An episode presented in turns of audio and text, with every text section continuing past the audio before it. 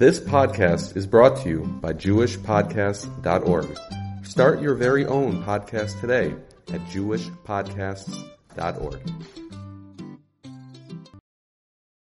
Hello and good evening to my dear friends and listeners.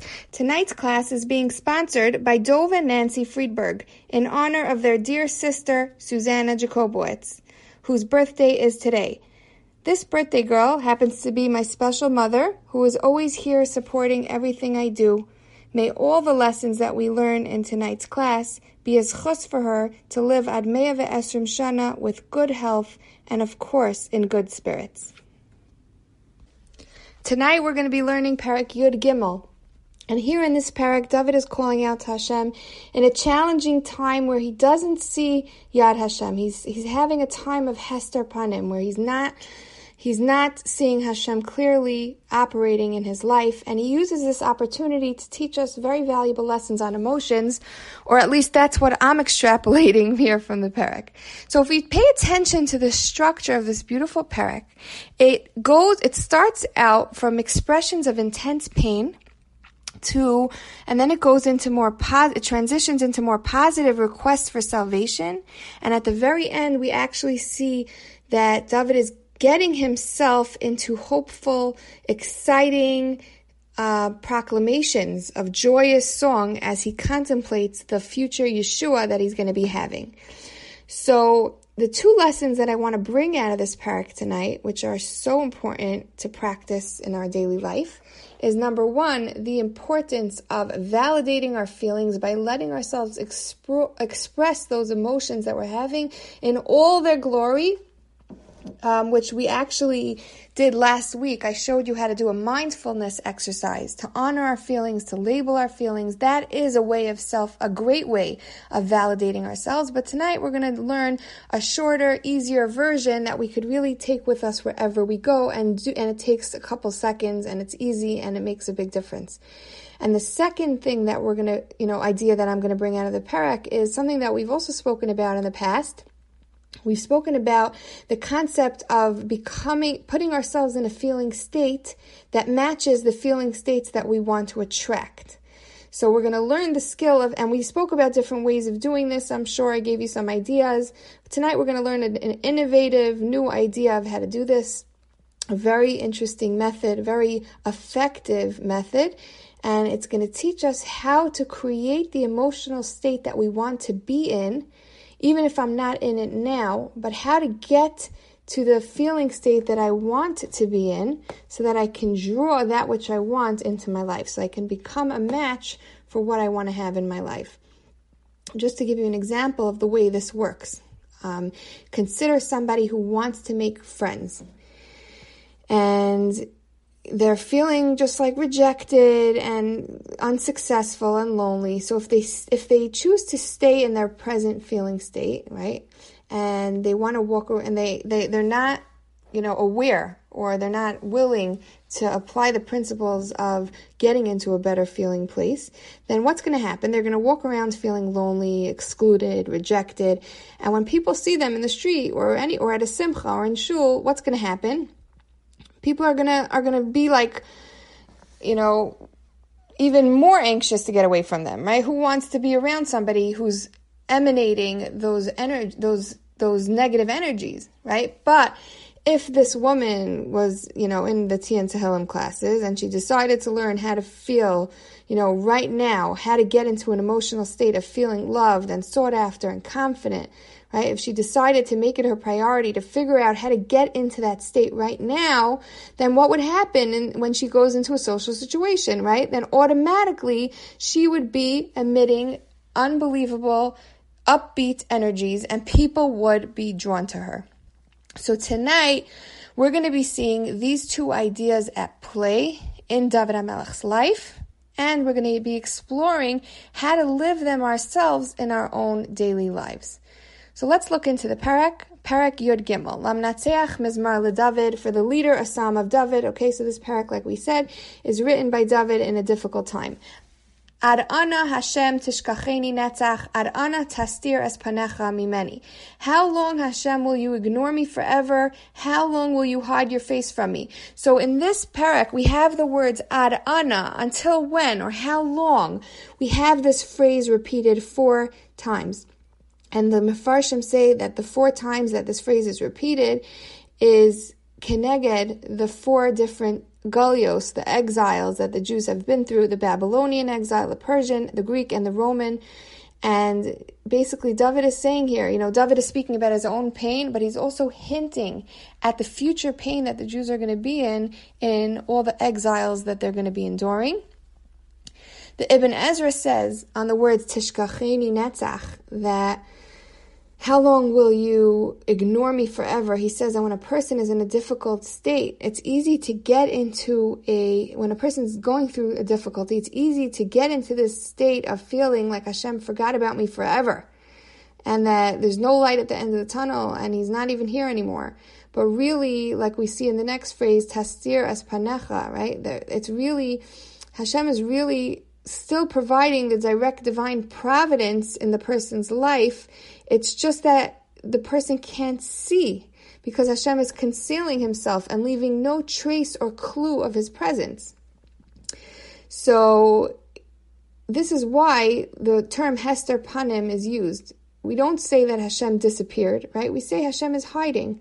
His, he's hiding his face. And this terminology, this way of saying it, really um, really expresses that concept that we're still being given divine providence, direct divine providence. Hashem's face is looking straight at us, protecting us and guiding us in our life. It's just that it's it's hidden.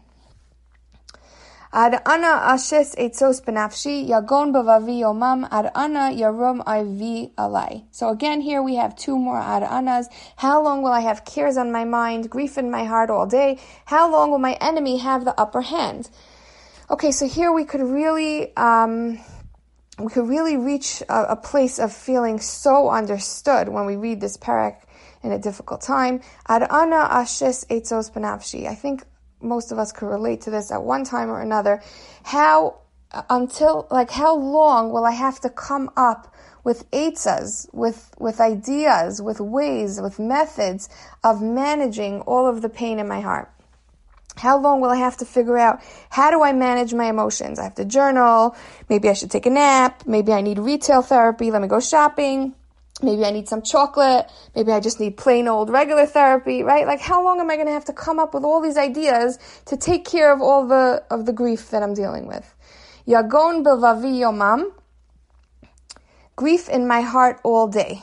Okay, so we learned that la- the last parak that we did, we did, we learned that vilaboker rina, that at night a person is sad, but in the morning they're able, even if they're still going through the difficulty, they're able to see their situation through a more positive, upbeat lens. The sun is shining and they're given renewed kochos for the new day. But David is expressing here his deep pain and he's saying, even during the day, I'm in such a state that even all day I can't seem to shake the pain. I'm walking around feeling it.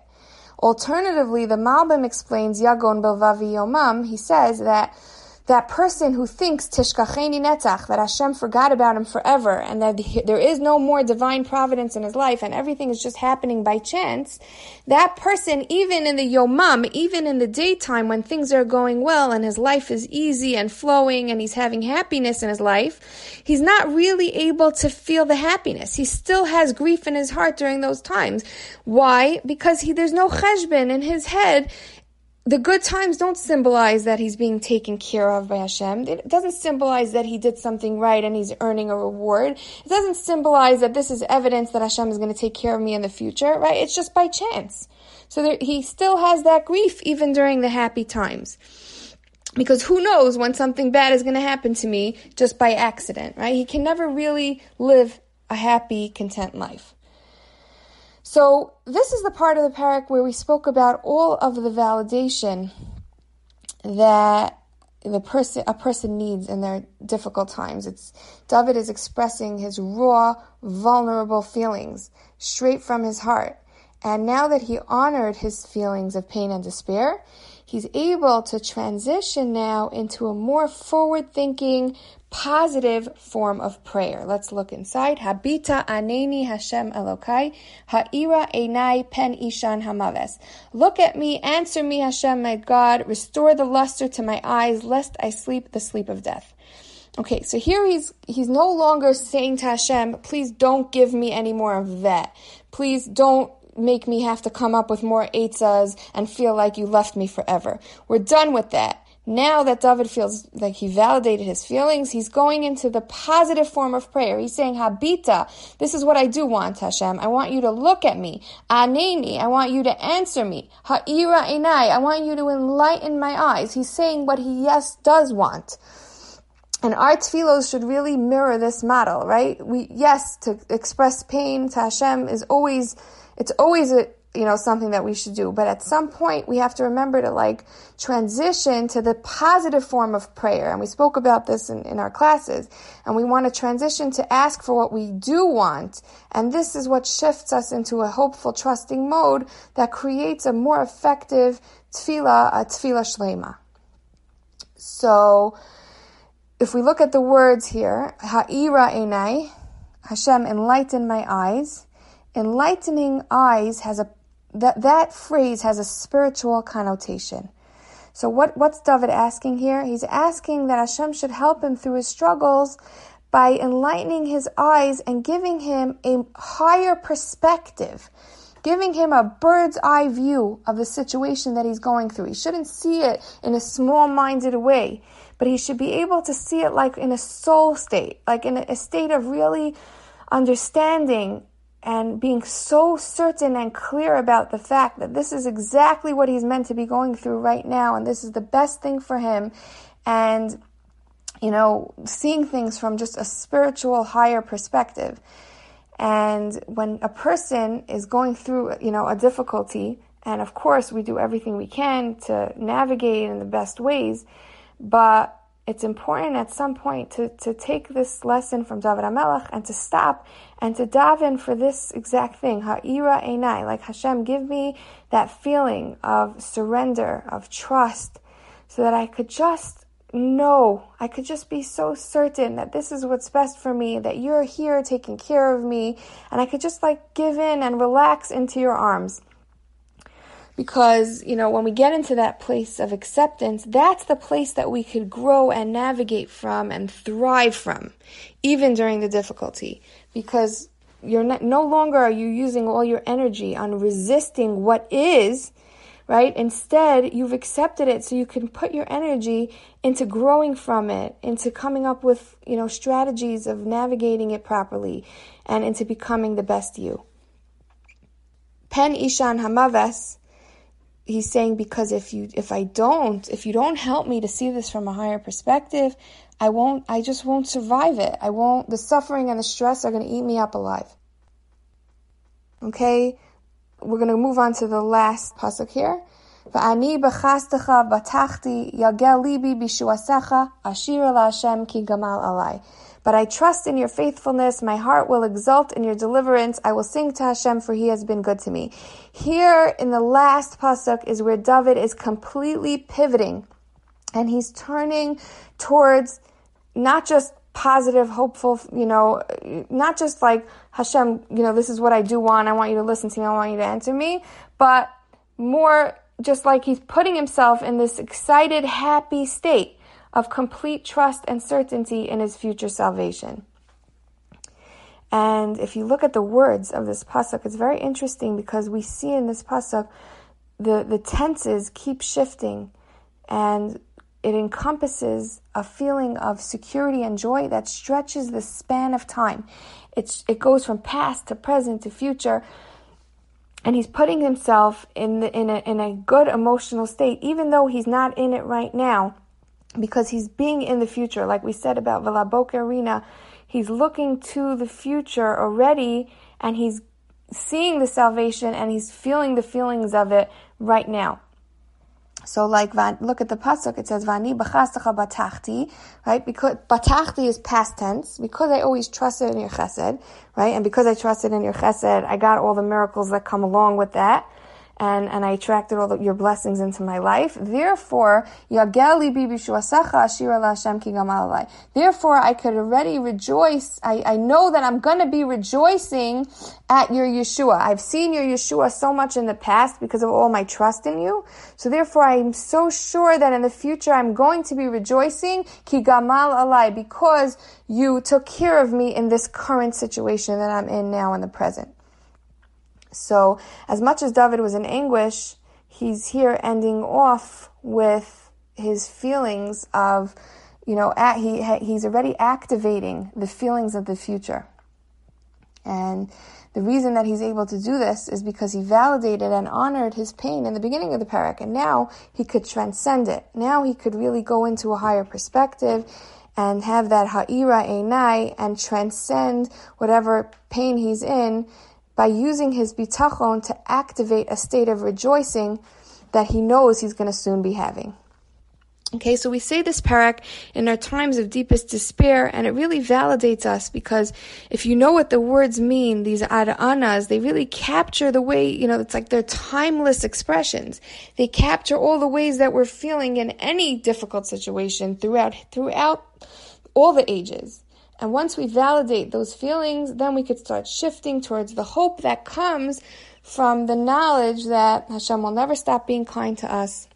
And we could shift into a better state. So let's go through these two practical, um, the two ways that we're going to make these, the ideas of this parak very practical. First of all, how do we validate ourselves? So, like I said, in the mindfulness exercise, we discussed, that was a very powerful way of validating if you have a little more time. But here's a shorter version of that. That and and this is something that we should aim to do whenever we're having a strong emotion. We should aim to validate our feelings. So the steps are like this. First of all, your name you're going to name the specific feeling that you're having right? How often do we actually stop to ask ourselves, this icky feeling that I'm having now, like, what is it, right? What, what, what, what exactly is it? What's it called? And somehow when we put a name to it, like confusion or frustration or grief or fear, when we put a name, it, that in itself has a soothing effect. Just to label it and to see it for what it is. The second thing you want to do is explain why it makes sense that you're having this feeling in your mind um, you know, really understand and explain to yourself, like, it makes sense that I'm feeling this way because why? Explain it to yourself. I'll give an example in a moment. And the third thing that you want to do is, and this is a little, when you're a person who's a little bit, you know, already has practice with this, with all the tools that I teach, could even get to a place of thanking the feeling for being there to guide you. Feelings and emotions are here to lead the way to be like the Mora, to show, up, to be the road sign. This is where you need to be focusing. Here is where work needs to be done in your life. Here is where growth needs to happen. So the last part of this is that you want to thank the feeling for being there to guide you. So just to give you an example, okay? And of course, this following example just never ever happens, but, um, you know, here it is. So let's say a person, you know, a lady decides this Shabbos, she's going to go up to the country with her family. She's sick of being home for all these months. They need a change of scenery. And she gets really excited because they have a house in the country that they share with all their siblings and they could go whenever they want. And she, you know, she's going to pack everybody up and they're going to have a beautiful weekend in the country. But what happens at the last minute? She finds out through the grapevine that the that her little baby brother, right, who just got married, who's the happens to be the favored child in the bunch, you know, he invited his in-laws for Shabbos to the house, and so now all the bedrooms are taken up, and there's no room for you and your family. So of course you call him up right away. What's going on? And he says, "Listen, I'm really sorry, but like I, I can't take back the invitation. It's my new in-laws. Like, what should I do? There's no room for you. I'm so sorry." So you hang up the phone and you're simmering. Okay, not you, sorry. This never would happen to any of us. It's some imaginary lady, and she's simmering. And how would she validate her feelings in this situation? Okay? So she would say something like the following I am angry, right? We can imagine that she's very angry. I am angry, and it makes sense that I'm angry because, right, that's the second step, why it makes sense. It makes sense that I'm angry because this is my house, right, and I should have the right to go whenever I want. And my brother should not be allowed to do that without asking my permission first. And then she could say something like, I am thankful for this feeling because it's prompting me now to call a family meeting so that we could draw up a set of house policies and rules that we all are going to need to follow. Okay, so can you see how she, you know, she honored her feelings, but even more than that, she actually found the benefit in this difficult emotion and saw one way how it could even help her, right? And the more, obviously, if you come up with more ways of how this feeling could be a help for the future and a guide for you, then it might help even more. But she found one important way that this feeling is serving her. And yes, she still might be mad about what happened, but she will be somewhat calmer and more capable of handling the situation in a better way. Okay, so when we validate, so this is the sentence that you want to keep in mind, and you know, whenever you need self validation, whenever you need, you have a, whenever you have any sort of strong emotion, you should use the following sentence: I am feeling blank, and this makes sense because blank, and I'm grateful to this feeling because blank. Okay, so doing this allows what it does is it you know, honoring our feelings, labeling them, explaining why they make sense, being grateful for them. This all allows the feelings to wash over us. Instead of getting stuck with them and sitting on them for a long time, they could just pass right through us and we could move on to, you know, to better feeling places. Okay. Now, the second idea that I want to bring out tonight is how can we become an emotional match for the future that we want to be involved in creating? We spoke about becoming happy in the past, right? In order to bring good experiences into our life. But now I want to get more specific. What specific um, feeling am I looking for? What am I looking for? What specific feeling do I want to have from it? And that's going to get me the very specific thing of that very specific thing that I want. So in order to attract what I want, I need to find out what feeling I'm going to get when I have it and live that feeling right now. Live in that feeling state. Envision myself having that thing that I want. Feel all the feelings that come with it. See, taste, smell, feel what it's like to be there in that place that I want to be with all the things that I want right now. And this is the ultimate kind of bitachon because I'm, I'm letting myself feel as if I already have it out of the knowledge that Hashem in His infinite kindness is going to give it to me. That's the ultimate level of bitachon. So here are four steps to being able to achieve this level of bitachon, which will put me in the state that I help me get into the state that I want to be in and draw into my life what I want. Just like the example that we gave in the beginning of this person who wants to make friends, if she wants to get to that place of having friends, she has to first put herself in the state of mind that she would be in if she already had all those friends. Not that she first has to make friends and then get into the state. The opposite. She first needs to become a match to, to become that person who has friends and then she could make those friends. Okay, so here are the steps that we're going to do. Uh, we're going to, I'm going to teach you a process which involves creating a metaphor and using that metaphor to get into the state that we want to achieve. And this could be used in so many different ways. I'm going to try to give you um, two examples one that I'm just going to make up, and another one that I actually um, used and that worked beautifully in my own life. Okay, so here are the steps towards creating a metaphor to help us get into a desired state. Number one, first thing you need to do is identify what is it that I want. What do I want? And what feeling will I get from it when I actually get it? So, for example, a person could say, let's say I want more money. And the feeling that I, you know, they could think for a minute, okay, when I have more money, how am I going to feel? What's the feeling that will come out of that? Maybe let's say freedom, right? The freedom to come, go, do, be, you know, have whatever I want, do whatever I want, okay? So I want more money and I want to feel free, okay? That's step one. Identify what you want and how you want to feel. The second thing you want to do is then now is when you're going to create your metaphor. Basically, what you do is you go back to a time in your mind when you felt that feeling. When did you feel freedom? It could be because of money or it could be because of anything that gave you a sense of freedom. Go back to that freedom that you felt, right? Where were you? What were you doing? Um, how did you feel? and really just ask yourself in that moment when I felt free, what was I? What what could I compare myself to? And maybe an animal or a part of something in nature or a specific person who has a certain profession. Like, what was I? And so, for example, a person who wants to feel financial freedom might compare herself to a bird, right? I want to be, in that moment that I felt free, I was a beautiful white bird with outstretched wings, let's say, The third step, so now that you have your metaphor, is you want to just examine, like, in what ways does a bird represent, this white, beautiful bird represent my freedom? Like, in what ways is a, is a bird free? Really understand the connection here. So you could just list in your head, you know, or if you're writing it down, it's always even better. You could think of things like it fly, uh, you know, a bird could fly wherever it wants, it could land wherever it wants, it has extraordinary abilities above and beyond other people it stretches out its body into a wide, you know, free stance.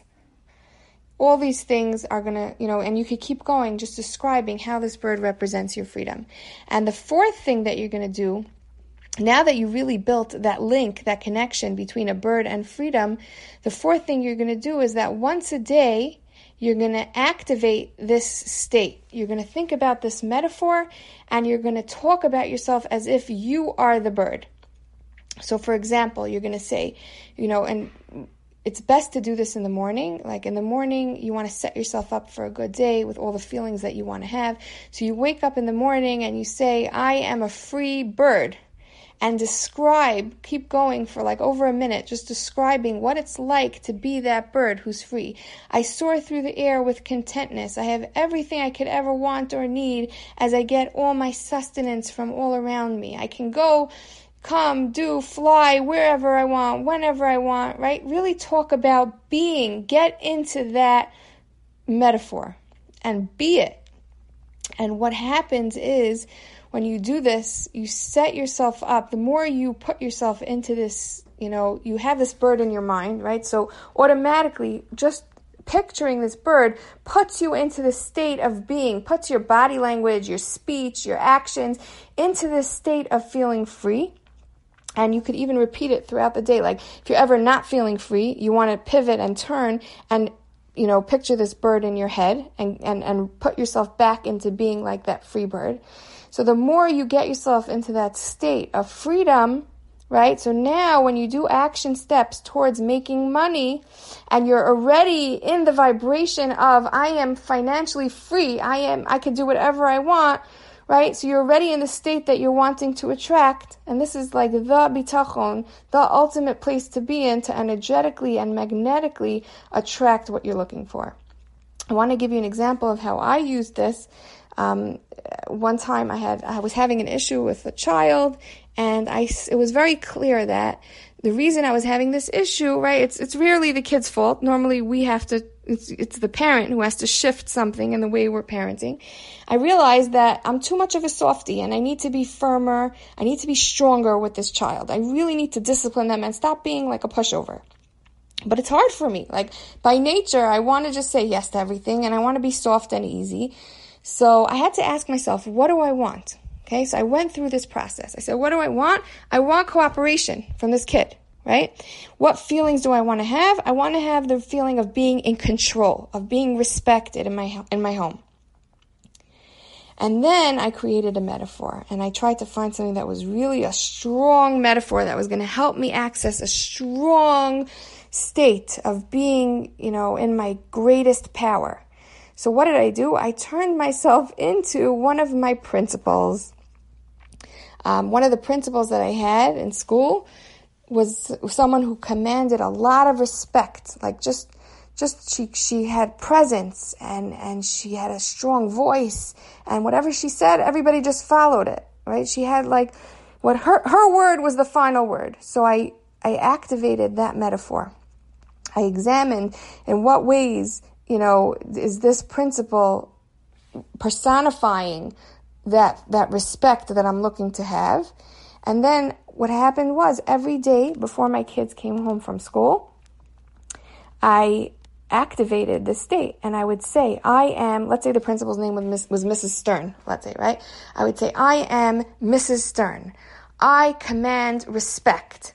When I walk into the room, everybody listens. My word is the final word. Like I got myself, I stand tall and proud and confident. I know that everybody's going to listen to what I say. Like I put myself into that place of being this person and just an unbelievable thing happened. Like things just shifted because I borrowed her energy. I took that energy of being in control, of being respected. I brought it into my home and then everything just fell into place. And Baruch Hashem, that whole issue blew over and I, I really strengthened, you know, I should think that, that, that whole incident that happened with that misbehavior because it served to really strengthen me into a, to being a stronger mother. So just to review, Okay, we spoke about self validation. I am feeling blank, and this makes sense because blank, and I'm grateful to this feeling because blank, right? And the second thing we spoke about was creating a metaphor for, you know, that really personifies how I want to feel when I get that which I want and activating that metaphor now right? In the morning, or even like I said, when I did it right before the kids came home from school, like when you need it, anytime you need it, activate that metaphor and talk about how you embody that metaphor, that thing, that person, that animal, that part of nature, that whatever it is, um, to get yourself into that state. Okay, any questions or comments, feel free please to contact me through my website, yalbertram.com. I would love to hear from you. And also on my Tea and Tehillim page on the website, you could click on a link there to access my podcast and to follow it so that you'll get updates about new classes. Thank you all for listening and have a good night.